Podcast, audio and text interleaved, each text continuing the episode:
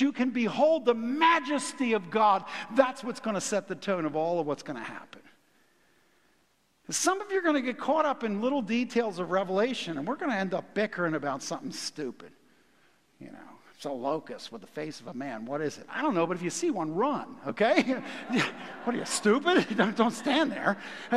the, the point is, I'm not going to be there. I got dinner plans. But the important thing is that you, you can be in the midst of all of the debates about the, the, the little thing. If you don't put it together and say, after 22 chapters of Revelation, what I understand about Jesus and his majesty is greater and broader and deeper and richer and more powerful, then you miss the point of the book. Daniel was written largely to give the Jewish people a record that when pagan you takes your students, and throws them into a pagan environment to retrain their mind in a pagan way. That there is a gracious, loving, but gentle, stiff, and powerful way to resist becoming what the world is. And so, as a result, Daniel gives you this third box, which is the testimony box.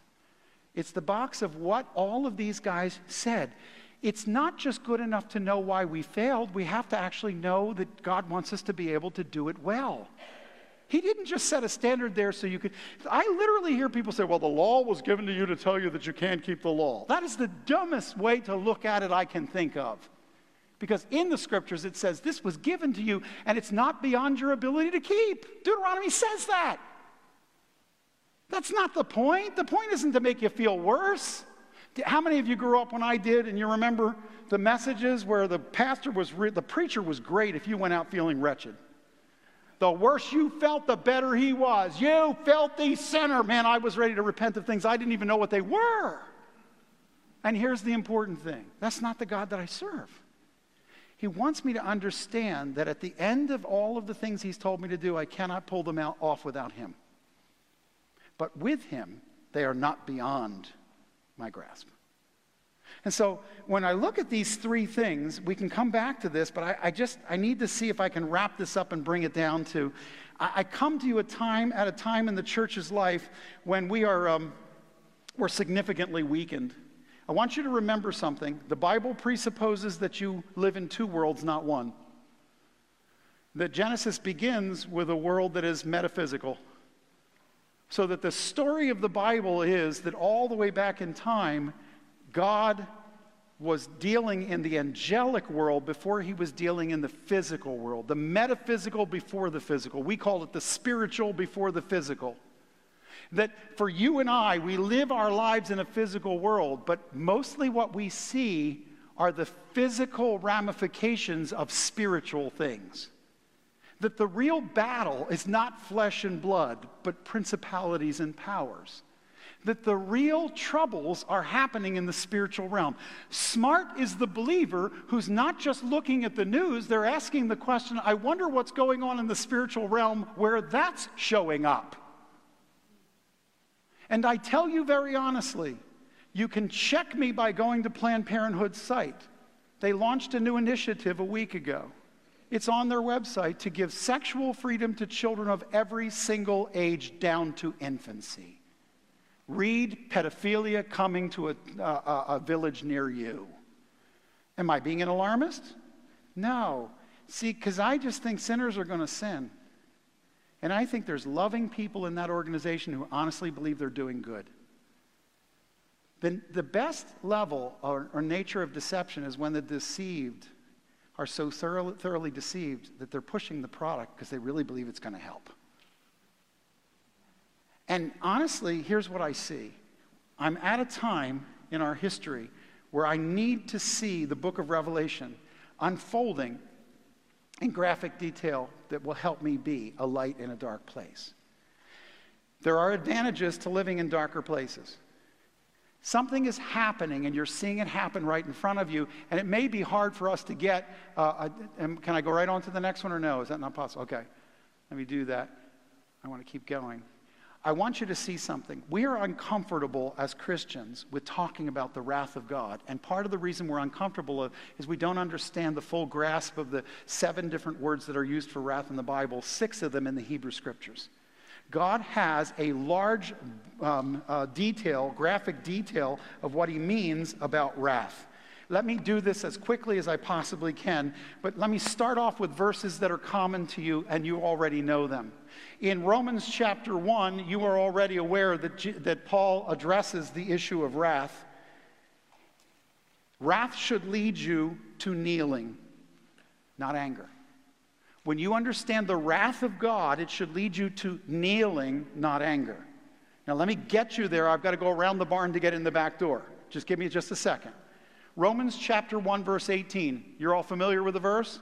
For the wrath of God is revealed from heaven against un- all ungodliness and unrighteousness of men who suppress the truth in unrighteousness. I'm doing this on, on purpose, just trying to rush it up a little bit. If we study prophecy, if we study apocalyptic literature, we should get to the place where we understand the wrath of God. But the problem is, the wrath of God is not an easy concept to grasp. And if you don't take on the wrath of God, you'll never understand what it is He's doing. So let me start by saying the six common terms for wrath, there are seven total, but six common terms for wrath in the scriptures include some negative reactions God has, like anger, displeasure, uh, vexation. But there's a caveat, and I go through this with my students every year. Guys, how many gods in the heavens are there? This is one you should get right. Uh, how many gods are there in the heavens? Is there any more than one? So, a one and only God, when he reflects character traits or expressions about himself, are unique to him and him alone, right? That's called anthropopathetic. And so, as a result, God alone has words that, when applied emotionally to God, don't mean what they mean when applied to anyone else. So, for instance, you get into every year we get into school, and, and somebody in the students will say, Well, how does God not change his mind? Because it says right here he changed his mind.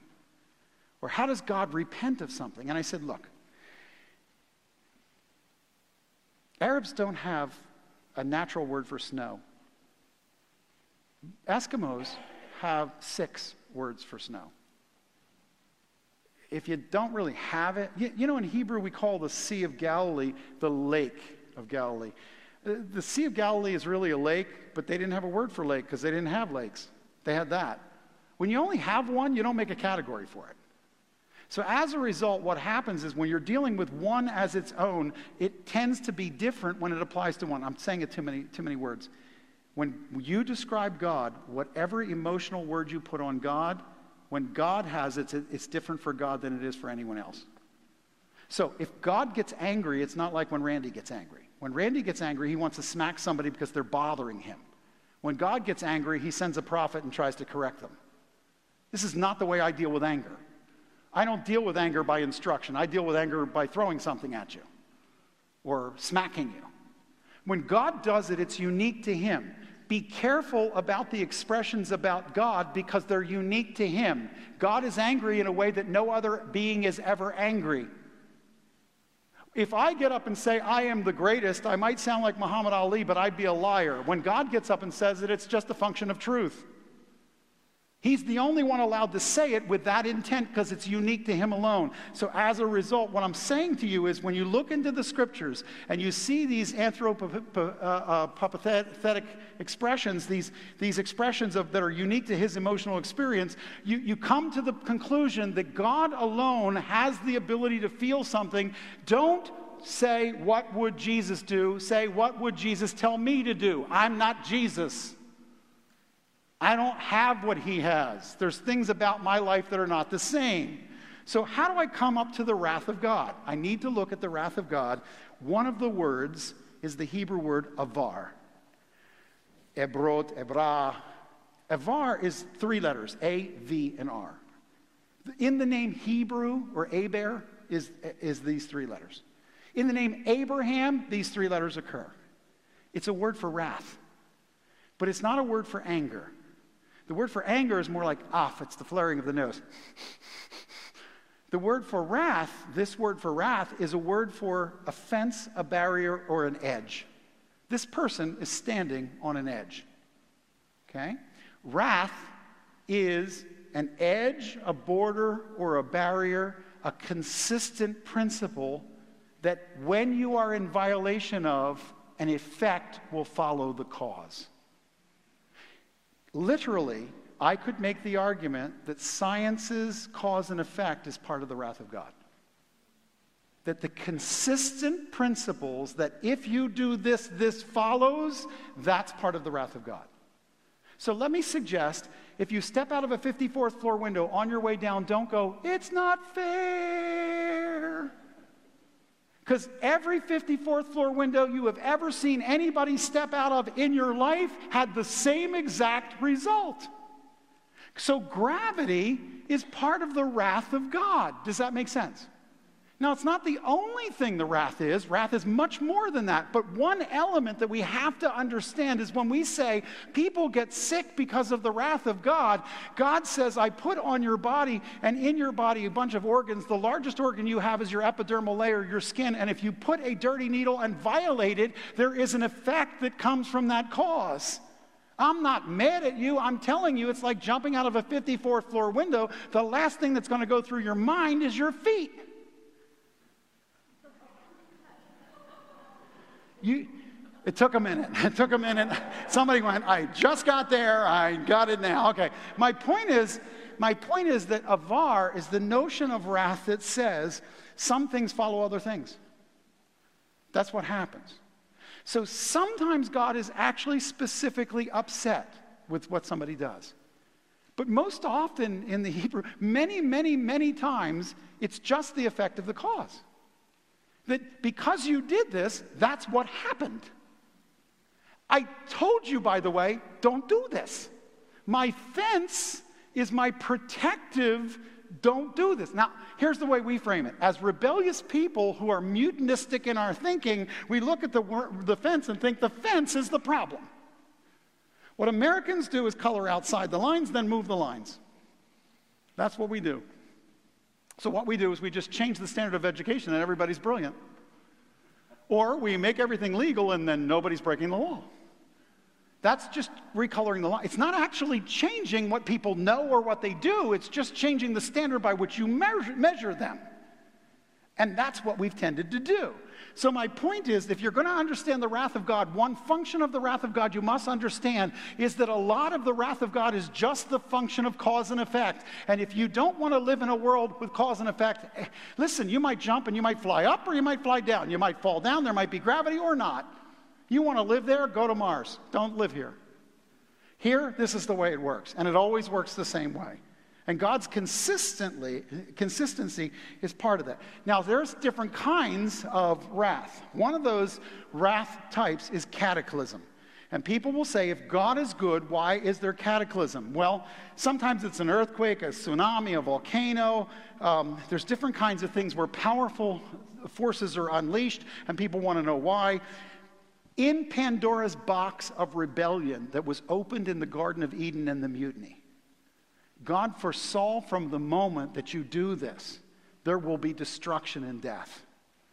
And like Jesus looking over Jerusalem and knowing that one day it would be torn apart and weeping over the city of Jerusalem, Jerusalem, Jerusalem, how often I've longed to gather you as a hen, but you would not come. God stood at Eden and wept like I can tell you that when he saw that rebellion, I'm a dad. There is no pain like watching your child do something that you know is going to, they are going to face real trouble. That's going to leave a mark or more.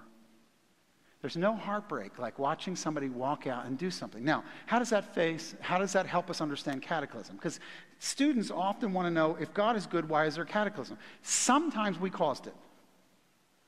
I, really believe that a number of you have people in your family who are sick right now, and that when we get to heaven and ask God, He's going to say, Yeah, because you kept eating this. Or because you did away with the cure, you cut it down and now you don't have it anymore. I made it for you, you just didn't use it. I really believe that if we continue to mess up our environment, we will end up with living in a messed up environment and all the problems that come out. Some cataclysms are caused, others are more general, and it's difficult to ascribe that specifically. But in God's wrath, what He's saying is if you do this, this will happen. Some of it comes directly out of Eden, some of it comes out of what we've been doing since Eden, and cataclysms are a result in the wrath of God in that way. In addition to that, sometimes there's just consequential wrath, which is very specific things you do.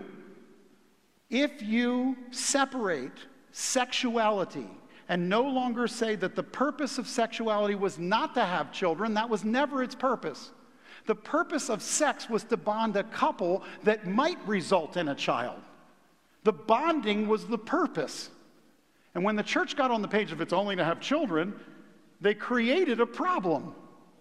The problem is that, that God had instituted a bond, a physical bond, that if a child came out of, there was already a bond between the two people that put the child together with God's, with God's initiation there. So the point is that when you separate something from what it was for, you, you remove it and you, consequences will follow. When you remove that, you start creating consequential action. Sex doesn't make babies, God does. And that's why they have God's stamp, and that's why they have something that's important um, and powerful and valuable. There's also eschatological wrath.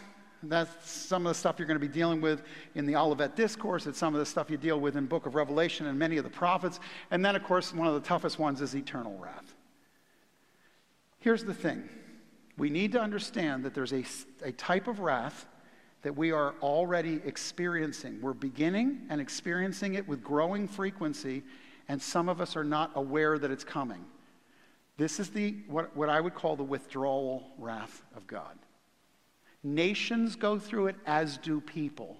Withdrawal wrath is God giving you over or removing restraint. In the Bible, men want to wax worse and worse. And what restrains them is the Spirit of God and the agency of God. Agents of God are holding back. That's why I believe immediately following the rapture, I would not want to be in the legislature. Because what will be voted on in the next round of things, can you imagine if there's not a single voice for Jesus Christ in the country anywhere? that truly has an intimate relationship with Jesus and is, is desiring to walk with Him, and then we're going to make laws? Imagine the tentacles of influence and how that will change things dramatically. It's interesting to me because in Judges 16, I have a picture of Samson here, because in Judges 16, God withdrew himself from Samson in a graphic way, and it says, But he did not know that the Lord had departed from him, and the Philistines seized him, gouged out his eyes, and they brought him down to Gaza and bound him with bronze chains, and, a, and, and he was a grinder in the prison, a, a job for a mule. He experienced the withdrawal of God, but he didn't know it happened when Delilah said, The Philistines are upon you, and she had already cut his hair. There is a time when you can operate the institutions that were once powerful, but the power will be gone because God's withdrawal of his gracious hand is no longer on them. And many believers who have looked to those institutions to be godly institutions will be shocked and dismayed because they will fold because God left, they just hadn't turned the lights out yet. There are whole Christian organizations where the Spirit of God will pull back and withdraw His blessing and the blood flow of blessing. Guys, you and I may go out and witness, but we don't win anybody to Christ. The Spirit of God does. And you can keep on talking, but without the Spirit of God doing a work in people's hearts, nothing's going to happen today. Every time I speak, every time I speak, I pray the same prayer Lord, I prepared the best I can. I, I, think I know what it is I'm trying to say. It's probably, I probably don't, but I think I know what I'm trying to say. I know you were with me in the study. I watched you guide me through this. But if you don't show up and change heart, nothing's going to happen today. I'm just going to talk, and this is going to go on until it's over. And my, my understanding is that right now we are facing a time where we're facing Proverbs 1, it's rising in this. Listen, Proverbs 124. I called you and you, you refused. I stretched out my hand and no one paid attention. You neglected my counsel. You did not want my reproof. I even laugh at your calamity. I mock when your dread comes. When your dread comes like a storm, your calamity comes on like a whirlwind. When distress and anguish come upon you, then they will call on me, but I will not answer. They will seek me diligently, but they will not find me because they hated knowledge knowledge and did not choose the fear of the Lord. They would not accept my counsel. They spurned my reproof. So shall they eat the fruit of their own way and be satiated with their own devices. You understand that part of the wrath of God is He says, Look, I'm, I'm going to be a gentleman. If you don't want me in the room, I'll just leave. The ultimate expression in eternal wrath is I give you what you wanted. You didn't want life with me, so I will give you an, an endless life without me. If you want eternity with me, I offer it to you right now, but we don't have to start when you're dead. We can start right now. Let's have it now. God loves a party, but only when He's the one invited. So, so he's asking, come on, let's do this. And the thing is, there comes a time when God may choose to withdraw from men as a consequence of their defiance. How do I become a testimony if that's now? Because that's a reality that we're going to face. I want you to think about the fence. I want you to think about God having consequences or effects that follow the cause. That he does not create causes and not create effects. He says, don't jump out the window, but the gravity is the effect. And so as we look at it, listen to this quote We do not smirk at the misery of merrymaking of immoral culture, we weep. Being pilgrims does not mean being cynical. The salt of the earth does not mock rotting meat. Listen to that. The salt of the earth does not mock rotting meat. Where it can, it saves, it seasons, and where it can't, it weeps. There's a tone in the church in the 21st century that we must be careful of. There's a haughtiness of, I've got it right, I know God, and you don't. We weep far too little. We scold far more often. I want you to hear every prophet as something with a deep wound. I am living in a country that is openly flaunting sexuality at a level that is unbelievable. Part of this, I'm going to be honest with you, I hadn't watched TV for about 12 years. I left the country, I came back, and I was stunned. Can you imagine if we, if we could go back and grab a believer from 1920 and drop them in front of our television set for 10 minutes and say, This is what's playing in the living room of a Christian home today? What would they say? Everybody's following me, right? Our eyes are being so tuned to spiritual darkness, it doesn't look strange to us anymore. And I got to tell you, whether you're on the left or the right, you're embracing a, rainbow flag. You know that's true. When Disney has a 14 year old animated transsexual character on the Disney Channel, we left family friendly a long time ago. And we're coming to the place where, as we do this, what we do is we do the American thing. We revise the definition of things. We've colored outside the lines. The lines don't work, so now we'll change them. God created patriarchs in a home to have priestly influence in a home. We turned it into the nasty patriarchy that we are victims of, and then put people in quarantine together in a home. And spiritual growth didn't occur because it was neither sought nor prepared for in many a home. We have so sexualized our culture that we've become co- commonplace saying things that I actually, frankly, can't believe that we can say. Let me say it this way when you see a society that's utterly driven by unbridled sexual hunger and desire, that there's no longer a blush and there's no longer a, sense of propriety. We didn't change the definition of marriage, we changed the definition of public propriety. If you don't know that, look at a picture of any parade done on the main street in Key West and ask yourself is that proper? there's a couple things I want you to see about the incremental withdrawal of God's hand. The first one is there is a development of something called healthy sexual lust. A society that begins to see God's hand withdrawal starts off with this, this. Well, let me read it to you from Scripture. Therefore, God gave them over. It begins with God gave them over to the lust of their heart, to the impurity of that their bodies that might be dishonored among them. When God begins to withdraw his hand, the first thing that you see in a society is an insatiable lust marinates every aspect of the culture. And what used to be shocking becomes so commonplace that there's no blush left. Lust floods in, and restraint becomes demonized while lust becomes uh, adulated. It's not only marriage that's redefined, so is parenting. Now we have calls publicly. The sacrosanct notion of preparing and protecting your children is now you're keeping them from what they should really be doing, which is following after their desires. We now have, in more than half of the states in the United States today, the opportunity for teachers to privately counsel your child and to maintain their sexual or gender identity separate from the one they have at home and not be in any way bound to the parent to tell them anything. Their allegiance is to the child as if the child knows what's best. That is true, it is allowed, and it is going on in schools around us. I'm not demonizing the schools. We're all a part of this culture. We're doing this.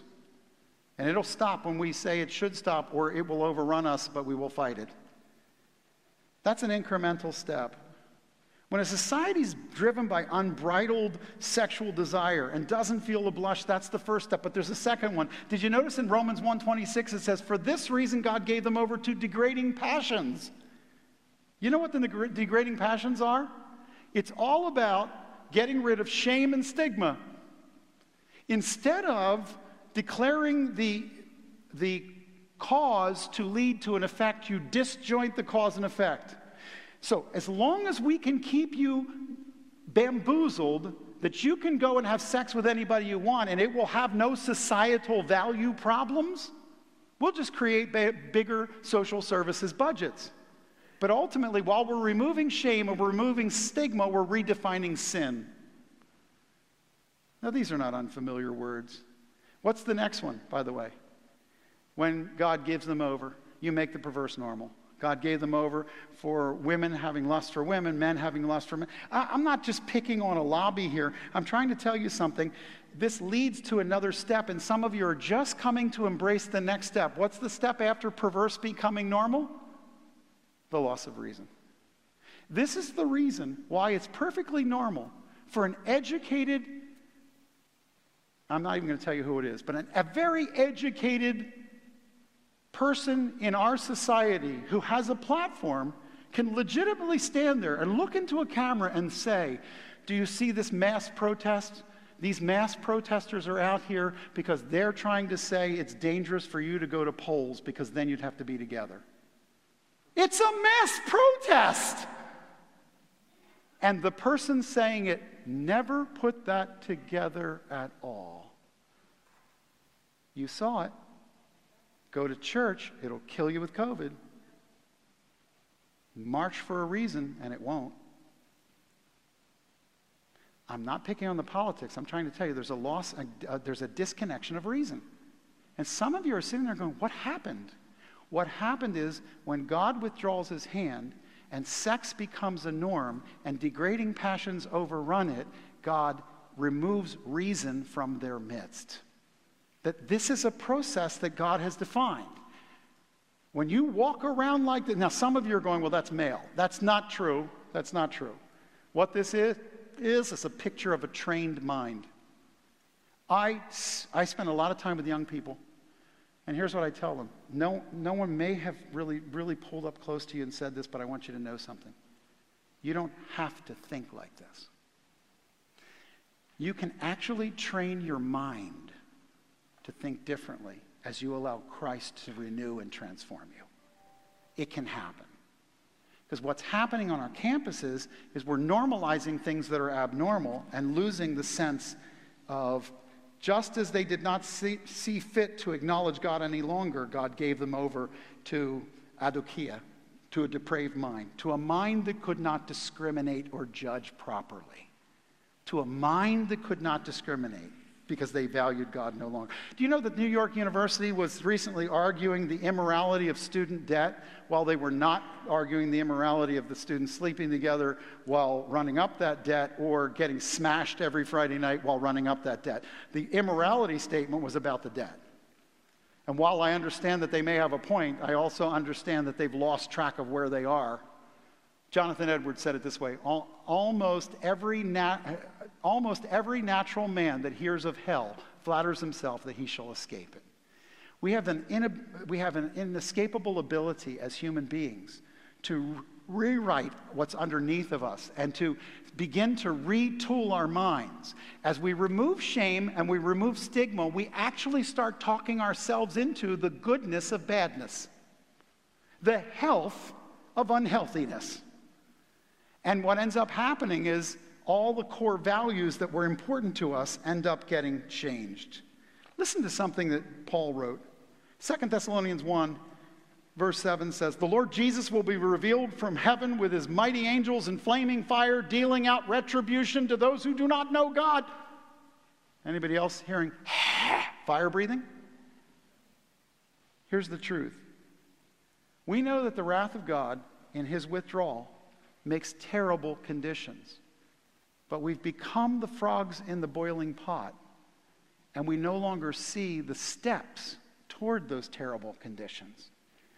Now, if we're going to do anything, we're going to have to understand that we're reaching a tipping point and we're going to have to say something different. This is a picture of what the church used to see in the triumphal coming of Christ.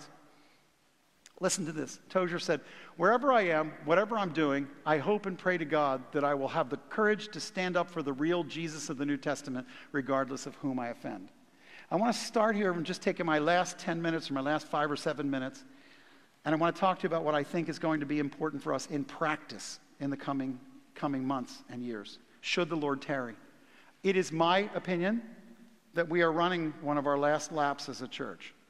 I know many others have had that opinion before me. Godly men have stood probably in this room and said it long before I was born. But let me just say that I believe with all my heart that if you're wondering, Daniel says the end times are characterized by transportation and information. I don't know what you're looking for, but I'm seeing a transportation and information age. And when I look into the text of the scripture, what I see is these are the things you will see that are the beginning of the birth pangs. And I'm looking at a Florida that's about to get pummeled with two different hurricanes coming up through the Gulf on the same day to hit landfall in Texas and Florida on the same day. And I'm standing back and watch. I was laying in my bed in Asheville, North Carolina, and they had the first earthquake in 100 years the other day. And I'm saying, what does it take? Skywriting?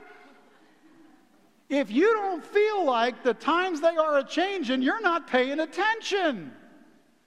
And so when I look at this, here's what I'm saying. I'm saying that God doesn't withdraw in wrath without, without offering an invitation to society to dismiss him or invite him. And it's time for us to change our methodology to match with our message that is unchanged what's going on in our world. So, what do we do? COVID is for me one of the most exciting times because it's a time for us to test run some stuff that we're going to need if persecution comes. Uh, I'm going to take some from the playbook of Lebanese believers. Do you know what you do when all of a sudden they'll kill you if you go to church? Well, for one thing, how many of you say, well, will you stop going? Actually, you do. Because you start, it, you start doing what Tom Julian used to say you have to go back over and over and over and redefine the church. What's the church? What's the church? What's the church? I would call pastors, I'd say, What are you doing for church in the COVID? Well, we've got electronic services. That's not the church, that's the service. What are you doing for the church? And so, in many places right now, church is three people meeting intimately that cannot meet publicly, and many groups networked together under leadership in a local church that's coordinating what's going on. In the first century, it looked just like that. I'm not telling you you have to do it right now, I'm telling you you have to be ready to do it. You have to be able to do it. If the, if the opportunity comes and that's what we need to do, there are five things I would do to exert training right now. The first one, We've got to work on inner disciplines. We've got to work on inner. What does? What do you really want inside your heart Is it to please the Lord? Is it to pay attention to, to what He's saying? Is it rehearsing in my mind and heart His word? Do I invite Jesus through for the beginning of my day and ask for the inspection at the end? Is He the center of my life? If He's not, I've got to begin to work on inner disciplines. Nobody ever gets disciplined by accident. You don't get good at it by accident, but we honestly think if we, if we just live Jesus in our home, our kids will just grow up and they'll just be like Jesus. How's that working? Because my thinking is if we don't deal with the inner, I, the first thing I have to do next week when I start with my next class of Great Commission Bible Institute is say, class is like a storefront where you can display something that's going on, but the real change happens in here. The real things are what goes on in the human heart. So we've got to deal with the inner discipline. Second, I would say we have to deal with body care. I have to be a steward of this body. Did COVID teach any of you that you're not a good steward of your body when given time off? How many of you learned about COVID weight? Nobody's raising their hand. No. Here's the thing we've got to be good stewards of our body. We've got to become, because here's the thing it's going to be important that if I consciously view my body as His and not mine, that I only do to it what would honor Him. Look, that body's a rental. Don't get used to it. It doesn't belong to you, God owns it. And I've got to rehearse in my mind that I am not my own, but I was bought with a price because as long as I think I'm mine, I can do with it what I want. Third, I'm going to have to deal with relationships. What are the God established boundaries of what I can and sh- should share with other people? How many of you are a little bit embarrassed at what somebody who you love shares on Facebook? Anybody know people that need better boundary fences? Anybody know people in the church that need better boundary fences? Are there things that people are sharing that honestly should have been private, that should never have been shared? Because we fail to make best friends, we think we're friends with everyone. All 3,000 of them need to know about the argument I had with my spouse. No, they don't. So, relationship boundaries. The fourth one, I would say, is, that, is we're going to need new definitions of reliable sources. we're going to have to know where reliable. How many of you are really frustrated that you can't figure out what's true? If you're not, you're, can we all listen to you for the next seminar? Because we are all sitting here going, we have a tremendous amount of information and I can't tell what's true. I am not a conspiracy theorist, but things are really looking funny. There's a lot of stuff that just doesn't add up. And, and at the end of the day, we're going to have to deal with, uh, assuming many people will offer flawed ideas without knowing that they're doing it, we're going to have to be careful about what we hear. But listen, brothers, sisters, we need to also learn to be careful about what we pass.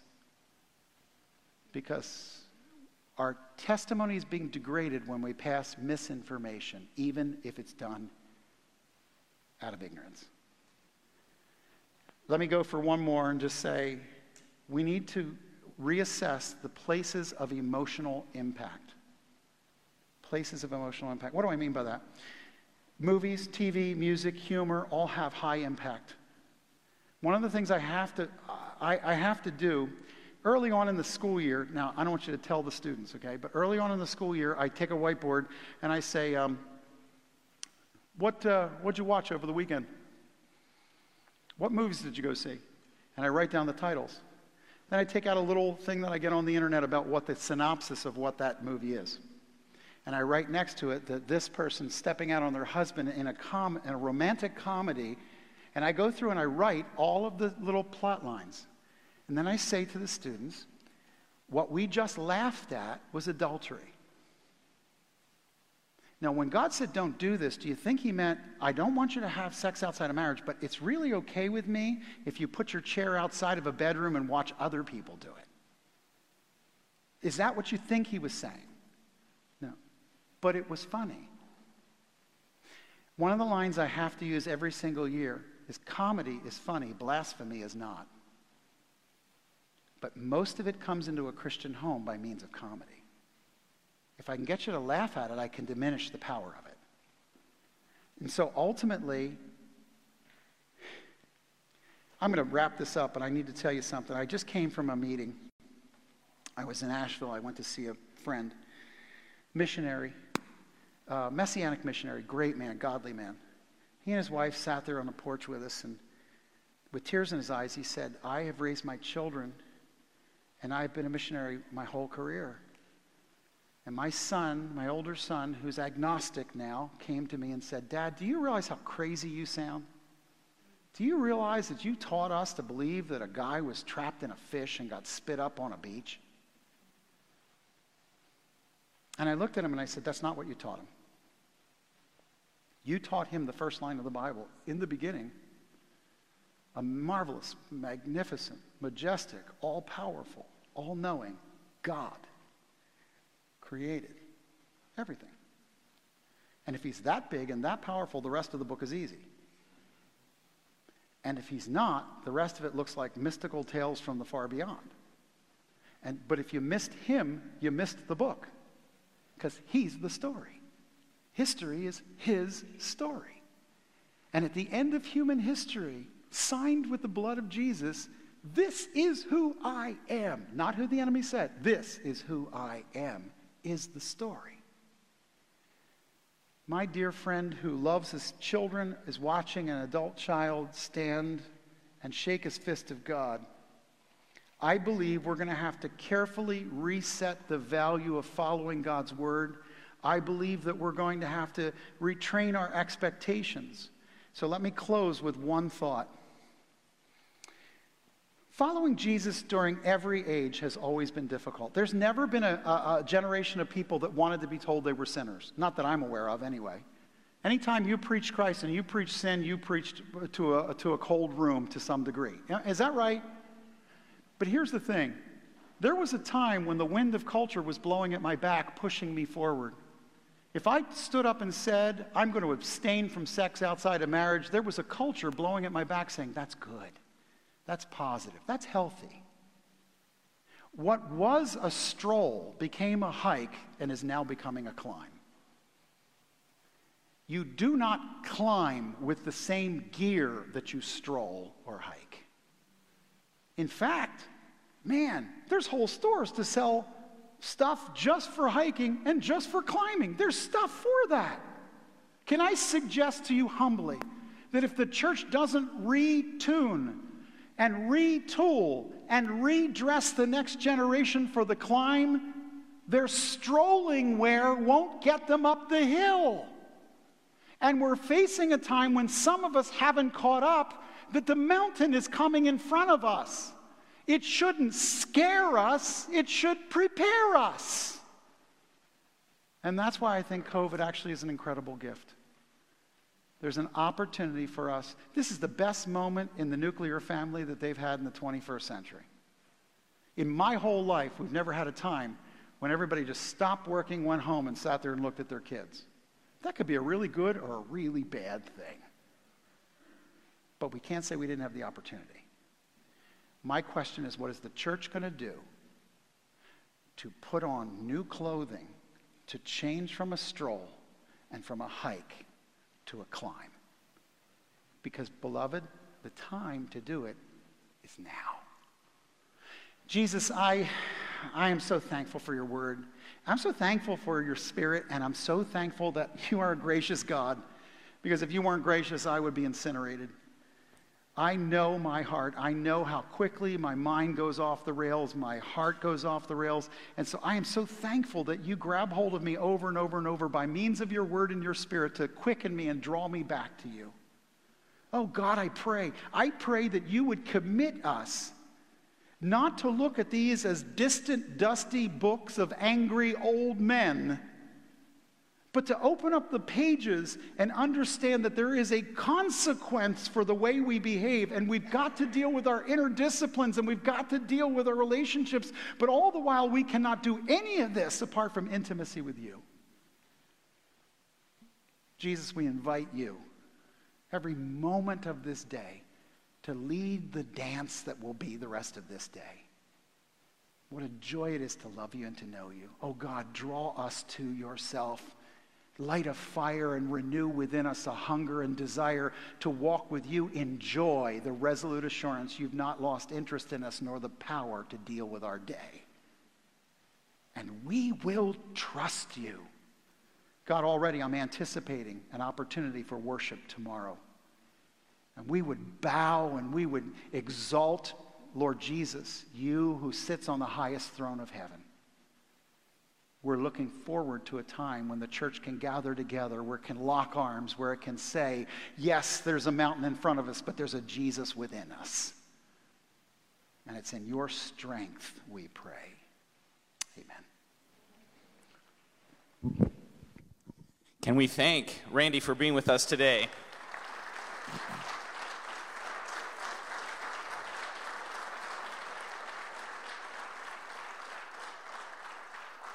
We have a value statement at the church that uh, says we will do whatever it takes to help the next generations walk with Jesus. Maybe we need to rewrite that because it may not be a walk anymore, it's going to be a climb. Okay, we're going to do whatever it takes, whatever it takes to help the next generations climb with Jesus, but that means we're going to have to be willing to climb too. And so that's a great challenge, Randy. Thank you for that very much. Randy will, will be with us tomorrow uh, morning at 9 o'clock and 10.30 in our worship services, 9 o'clock here inside, uh, 10.30 outside on the lawn.